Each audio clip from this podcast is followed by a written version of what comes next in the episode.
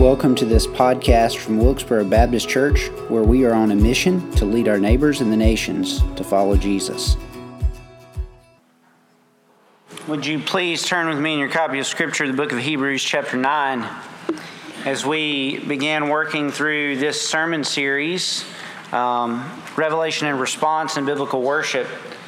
One of the passages Scripture, one of the themes in Scripture that we considered was looking at the Old Testament, particularly the tabernacle and the instruments of worship in the Old Testament. And it's a beautiful set of themes. In fact, it's tremendously important in, in terms of the Old Testament narrative. If you look at Genesis chapter 1 and 2, you have two chapters on creation. Certainly, there are other places in the Old Testament that affirm creation. But then what you discover is that there are dozens of chapters on the form and the liturgy of Old Testament worship with the tabernacle and the instrumentation and the building of that. So it's a tremendously important text of Scripture, but there's a lot to it. And, because there's a lot to it, one of the things sometimes that we need to do is find a text of Scripture that lets us note it and, and then acknowledge what its purpose was and then point us forward to Jesus, which is what we're going to do here with Hebrews chapter 9. So I'm going to ask you, if you will, uh, to follow along as I read this wonderful chapter. I know it's a lot of verses, but all of it is important. And listen as we let the Lord speak to us through His Word about what it is that we need to see from old, the Old Testament that points us to Jesus in the New Testament. Hebrews 9. Now, even the first covenant had regulations for worship and an earthly place of holiness. Just so you know, uh, the entire theme of chapter 9 is worship. Uh, it's the primary emphasis here in the text. For a tent was prepared, the first section of which were the lampstand and the table and the bread of presence. It is called the holy place.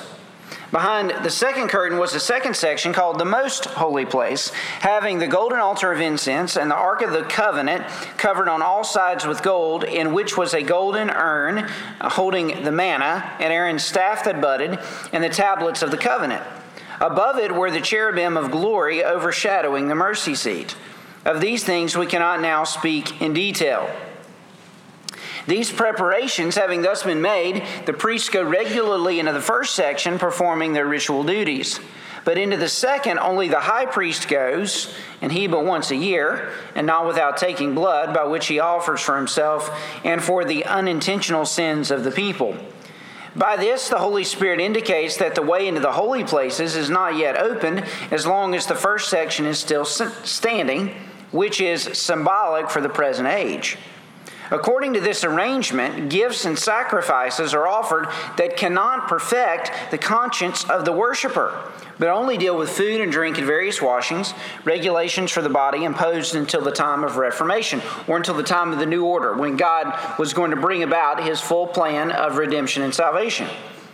Verse 11 But when Christ appeared as a high priest, of the good things that have come, then through the greater and more perfect tent, not made with hands, that is, not of this creation, he entered once for all into the holy places, not by means of the blood of goats and calves, but by means of his own blood, thus securing an eternal redemption.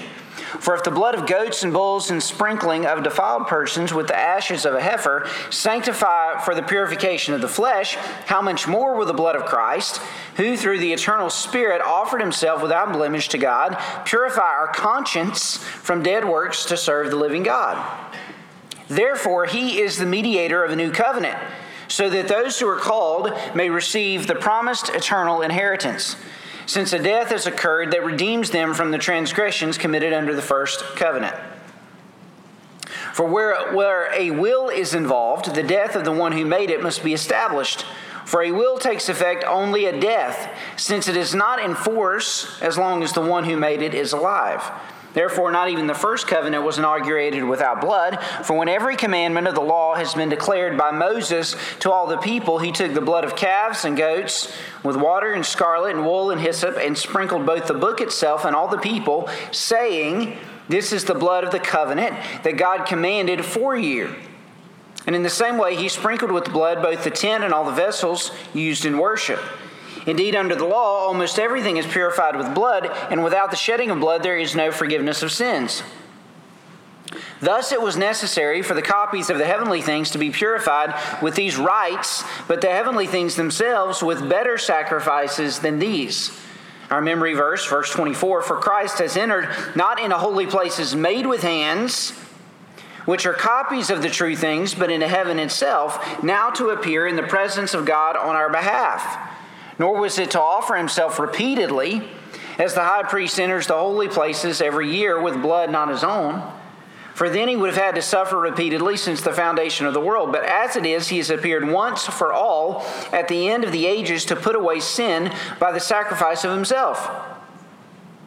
Verse 27 And just as it is appointed for man to die once, and after that comes judgment, so Christ, having been offered once to bear the sins of many, will appear a second time, not to deal with sin, but to save those who are eagerly waiting for him.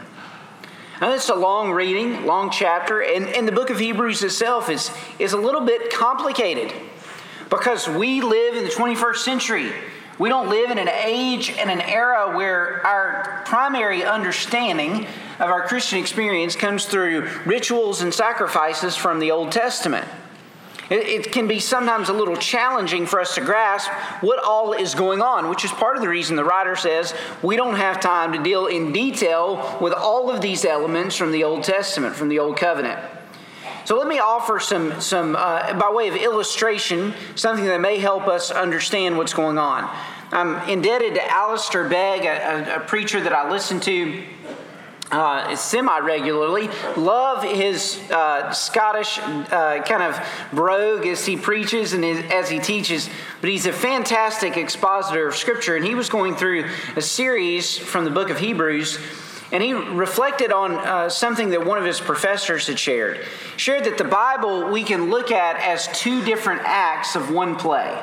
So if you have a play and a play has two acts, you need the first play, first act of the play to make sense of the second act, and you need the second act to make sense of the first.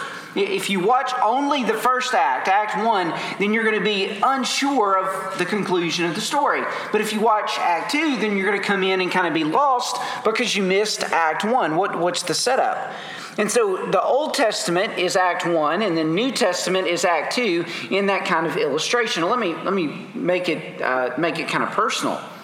Can you imagine in the Old Testament a child, a seven year old, eight year old, 10 year old, going to mom and dad and saying, Mom and dad, why do we have to take this perfectly good lamb to, to the temple today or to the tabernacle today to be sacrificed? Why, why are we killing this animal in order for, uh, you know, for, what's the deal with that? What's the command? And of course, the mom and dad would have been able to share listen, God expects us to bring a sacrifice of offering.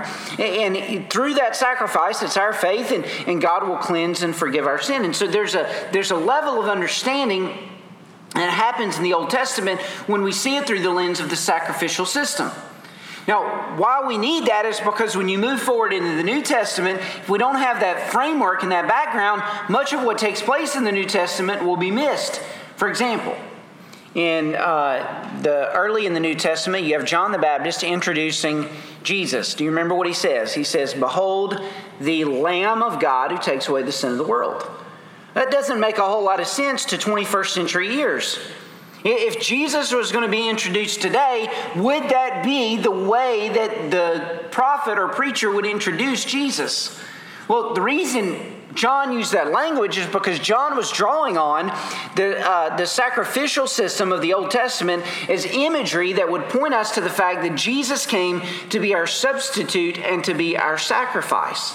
So, one thing I want you to get is that where we're looking at Hebrews 9, and some of it is a little bit foreign to our understanding, know that the framework of the Old Testament, the sacrificial system, and the law were designed as a foreshadowing of what it is that God wants us to see about Himself and pointing forward, pointing us forward to the redemption that God was going to bring through Jesus Christ. Uh, I'm also indebted to Alistair Begg for this statement. He says that in the Old Testament, what we have is Jesus predicted. In the Gospels, we have Jesus revealed. In the Acts, we have Jesus preached. In the epistles, of which Hebrews is one, we have Jesus explained. And in Revelation, we have Jesus expected. So, what we see in this text, this beautiful passage of Scripture, is how Jesus is explained through the lens and the framework of the Old Testament sacrificial system. Now, a part of that comes to our ears and we say, okay, what in the world was God up to? Because isn't the Old Testament full of uh, more than a thousand years of religious history uh, about the Jewish people?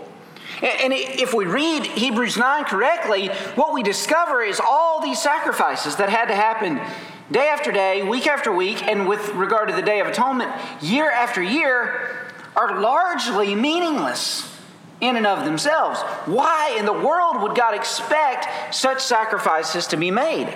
I think one thing it can tell us is that God had a perfect plan to be, bring about redemption until the time of Reformation. Verse 10, the time of the new order. Essentially, God had a plan to bring about redemption through his son Jesus. That was always his plan.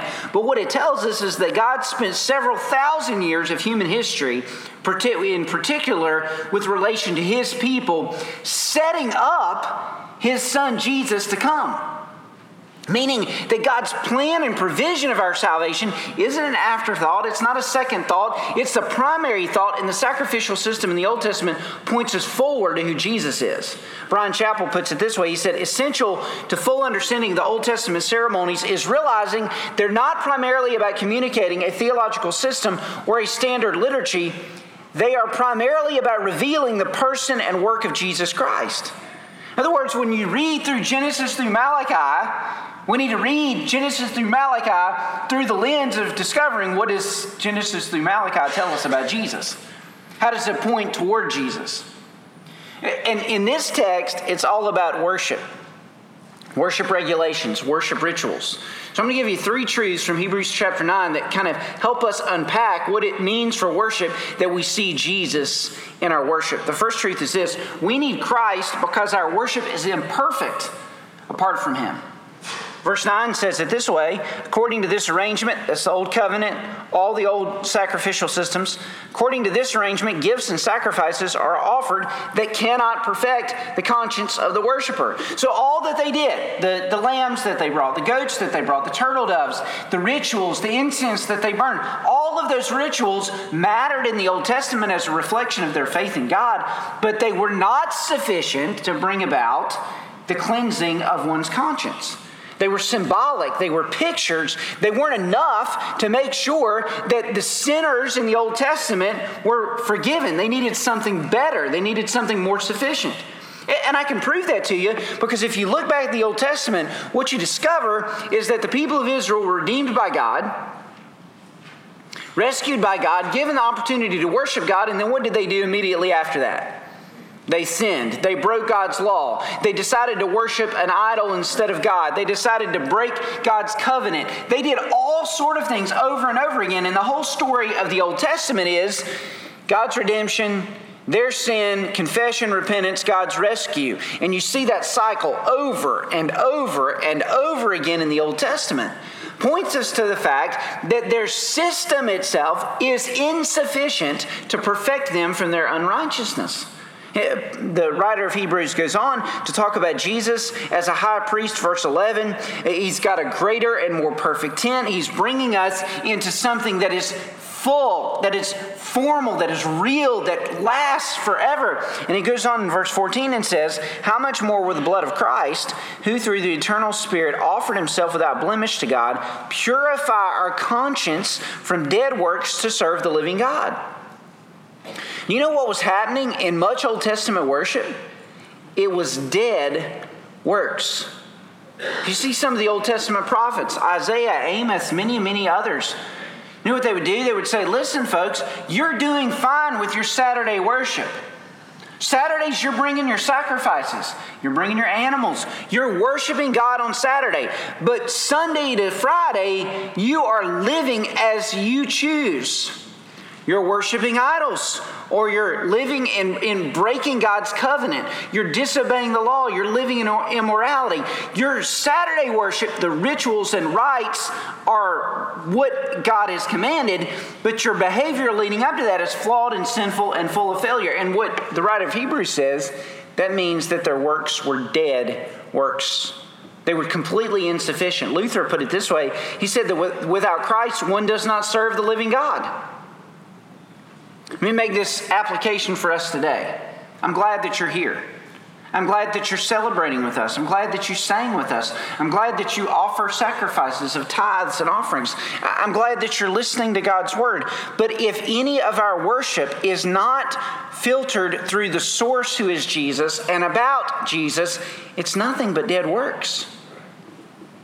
I know people who are a part of Christian churches and denominations who believe that because they observe regular rituals, and practices in worship because they go to Mass, because they attend church on Sunday, because they gave a certain amount in tithes and offerings, because they read the Bible enough that day or enough that week. They believe that those rituals and those experiences will bring them into eternal, right, uh, eternal life with God and will, will form the, the means for which their sins are atoned. Folks, I'm going to tell you, our works don't function that way.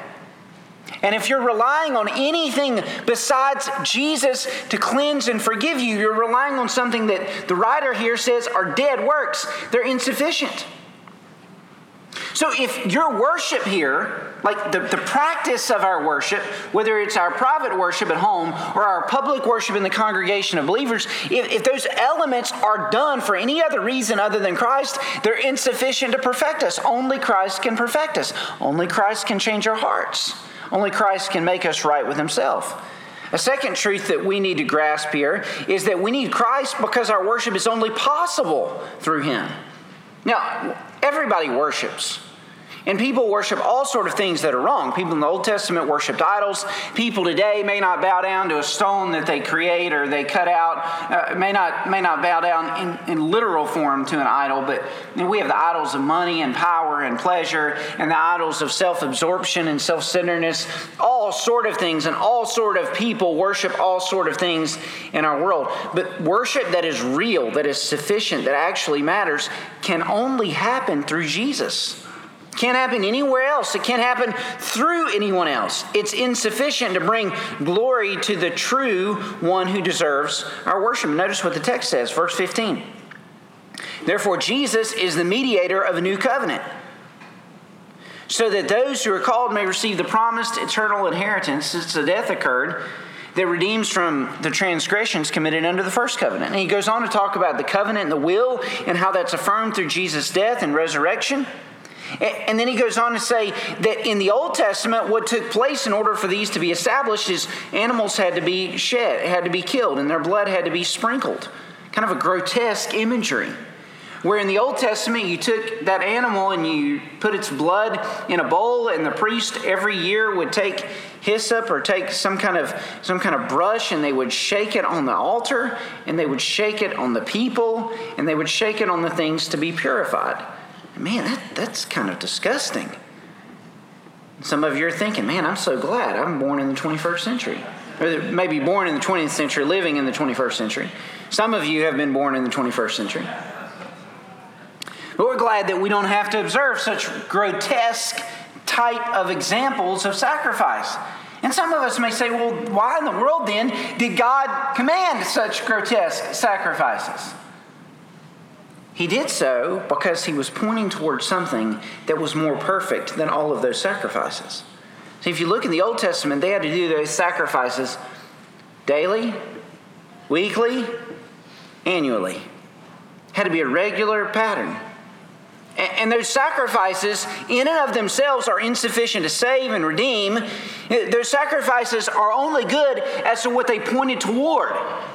It pointed toward a perfect sacrifice. See, the blood of a lamb is not sufficient to wash our sin away, but the blood of the lamb, the lamb of God, who is the perfect lamb of God, is sufficient to wash our sin away. And so, what we need to realize is that we need Jesus in order for our worship to even have any level of sufficiency in reality, because it's his blood that washes us from our sins. The writer goes on to say, Without the shedding of blood, there is no forgiveness of sins. We need Jesus' blood to wash us and cleanse us from unrighteousness. N.T. Wright describes it this way He said, Everything in the Old Testament had to be purified with blood, signifying the purification and pardon that was needed for sinful human beings. There was to be no loophole, no point in the entire system at which anyone could suppose that their worship their buildings, their liturgy, or they themselves could do without the self giving love of God. No room was left for human pride. Everything had to be dependent on the grace of God. And if that was true in the system of the Old Covenant, which pointed forwards as a signpost to the new one, how much more is it true now that Jesus is embodied in his own life and his death, his own bloodshed, the loving pardon which God has always longed to give? Christian, we need Jesus in order to worship. Nothing we do, say, give, or respond to is sufficient if it is done, said, and given just merely in our own strength or energy. We need Jesus in order for our worship to be valid and real and received by God. Let me give you a third truth. We need Christ because only His act of worship can rescue us from judgment. This is a beautiful truth. We talk so often about the death of Jesus in theological terms, and I believe in us understanding uh, our Christian doctrine. Why on Wednesday nights we're working through a doctrine and devotion series. And right now we're talking about the doctrine of man. We just finished talking about the doctrine of God, and in the spring we dealt with the doctrine of revelation. It's important for us to grasp those truths. It's important for us to talk about Jesus' death in terms of justification, sanctification, and glorification. And over the course of the next months, we're going to talk about those things on Wednesday nights. It's important for us to grasp those things theologically. But sometimes I think we talk about the death of Jesus so much theologically that we miss part of what the writer of Hebrews is telling us.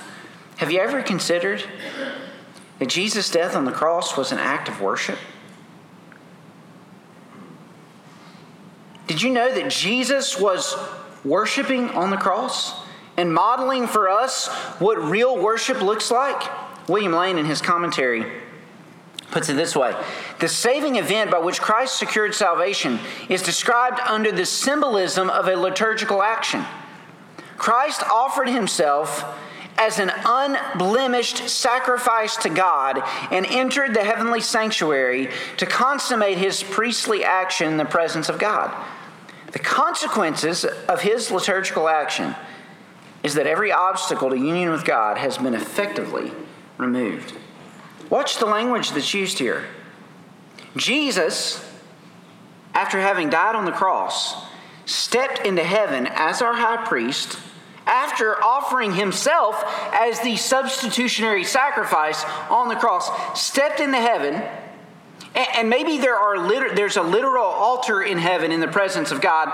If there's not a literal altar, he stepped into the very presence of God, the Isaiah 6 presence of God in his holiness, which we'll look at next week, the Revelation 4 and 5 presence of God in his holiness that's imaged in the book of Revelation, the Daniel 7 presence of God. At the very least, Jesus, after having died on the cross, brought his blood into the heavenly places to stand in front of the holy God with his own blood and atoned for your sins and my sins.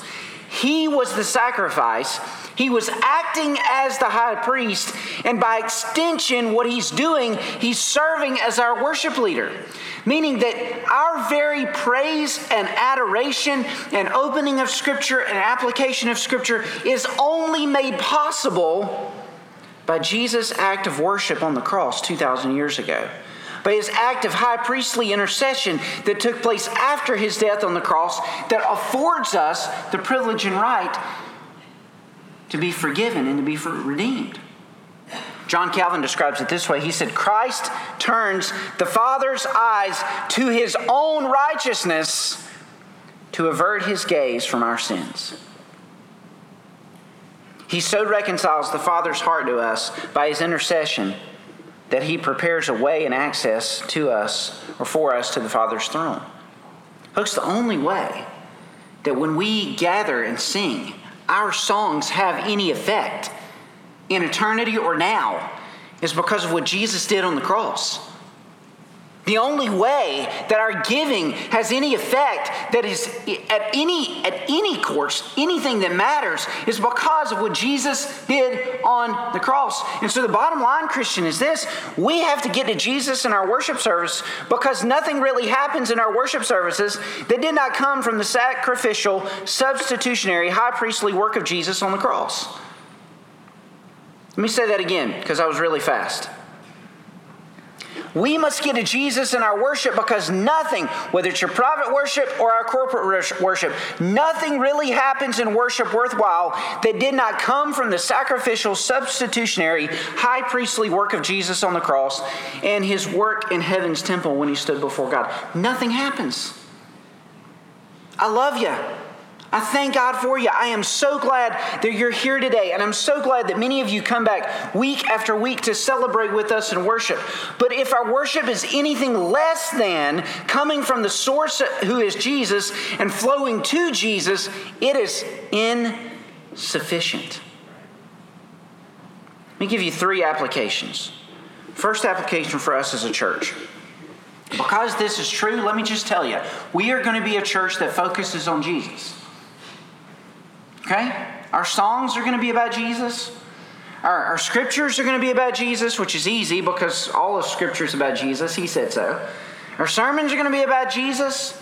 Our invitations are going to be about Jesus. We're just going to be about Jesus. Can I get an amen? amen? And if we ever stop being about Jesus here at Wilkesboro Baptist Church, you have my permission to go find a church that makes everything they do about Jesus. Okay? Now, Lord help us, that's not going to be us. We're going to make sure that in our songs and in our sermons and in all we do, it uplifts Jesus. It's about Him, it's for Him, and it's from Him. And, and we're going to do our best to make sure that it happens. But if we ever stop, if you ever question that I'm preaching about Jesus or that we're singing about Jesus and He's not the centerpiece of who we are, you come talk to us. You can get mad at us. You can leave and go find someplace else to worship. But as long as we're about Jesus, let me tell you something, regardless of the liturgy and the form and, and, the, and the method of what we do, if we're about Jesus, I promise you, it can help us all because the only one that can ever help us is Jesus. The truth is what matters. Now, let me make a second application. This is not just for us as a church, it's for us as Christians. We need to remember, folks, that the primary focus in our worship services, both privately in our individual worship and corporately in our gathered worship, is Jesus. He's the starting point, meaning he's the source, and he's also the focus point, meaning he's the only one that really matters if we please him. Doesn't matter whether you're happy, doesn't matter whether I'm happy, matters whether he's he's happy. And I'm just going to be honest with you. I know some of you aren't happy all the time with what we do and how we operate in our worship services. I get that. I, let me just make a confession to you. I'm not happy with everything we do. I don't like that preacher sometimes and what he has to say, and that I have to listen to him. And sometimes he says some things that are true. And if I ever say anything true in the Bible, I have to listen to it too. I know sometimes you'd like it to be a little different. You'd like it to be a little louder and a little faster. Or sometimes you'd like it to be a little slower and maybe a, a little older, a little different. I understand that. And I love you. And I thank God that you have your preferences and your desires, and, and you can thank God that I have my preferences and desires. But I'm just going to tell you as long as it's about Jesus, it can help us because the focus is to be about Jesus, not about what you and I like or don't like. If the truth is there, it can be a new song or an old song. It can be a new style or an old style, as long as the truth is there. And we're not trying to be all drastic in what we do. I think y'all can see that. Y'all know that it's about Jesus. If it's about Jesus, folks, we can get the help that we need. I'll give you a third application, a third group that this text applies for. It's for anybody who needs to know Jesus. You should watch this. Verse 24. For Christ has entered not into holy places made with hands, which are copies of the true things, but into heaven itself now to appear in the presence of God on our behalf. Jesus did all of this. Just to watch this for us. Now, it should stagger us, folks. Jesus is worthy of praise and adoration and glory. And let me tell you, we should focus on him. We should praise him. We should glorify him. We should adore him. But he did not do this because he needs some earthly or heavenly pedestal. Jesus has no need. in and of himself to be exalted and worshiped and glorified in the sense that he, he does all this so that he gets all the credit and the glory. He's God. He is perfectly sufficient in and of himself. He's not waiting on us to praise him in order for him to be God. He's God, whether we praise him or not. He did this for your sins and for my sins. He did this because he loves us more than we could ever imagine. He did this because, folks, the only way we'll ever have something that has a chance of lasting forever is if Jesus did something on our behalf. Verse 27 puts it this way It is appointed unto man once to die, and after that the judgment. Why did Jesus go into heaven heavenly places? Why did he go with his blood? Because, folks, let me just say this. There's coming a day that every single one of us is going to die. You can't stop it. You might be able to slow it down, be able to delay it for a few years or a few extra years, but every single one of us will die. And after we die, we will face judgment for our sins. I'm going to promise you this every sin on planet Earth will be judged. Every single sin. The Bible is full of affirmations of God's judgment. If you read through the Old Testament and you read through the New Testament, you're going to discover that God judged his people. He judged peoples that weren't his people. He judged the people that judged his people. He judges. He judges all throughout the pages of biblical history. Your sins will be judged. Either they will be judged because they were judged with Jesus on the cross 2,000 years ago or you will stand before God in your unrighteousness, and God will judge your sins at the great white throne judgment. And I promise you, if you stand before God then, the judgment for your sins will be eternal separation from a holy God. Jesus went to heaven. Jesus went to heaven with his own blood, providing a way for us to be forgiven and redeemed. If we think about it in terms of that play, right? That biblical storyline. Act 1 is the Old Testament, foreshadowing all the work that God was going to do to bring us salvation. Act 2 is the New Testament. It's the fulfillment of what God had promised in the Old Testament. It's Jesus on the cross. It's the New Testament believers proclaiming Jesus on the cross. Here's the question I have for you Where does your story fit in that biblical play? That biblical storyline, where are you going to end up? Are you going to be like a, a comma in human history where your sins get judged and you go to eternal separation from God? Or you're going to receive Jesus as your Lord and Savior. Trust Him as the one who gives us the means to worship and have eternal life. Questions up to you. I'm going to ask if you would to stand as we conclude our worship service this morning. Lord God, we come to you and we want to thank you for all of the preparation that you did in the Old Testament through your people, your chosen people, to reflect for us an image and a picture of worship that we so desperately needed.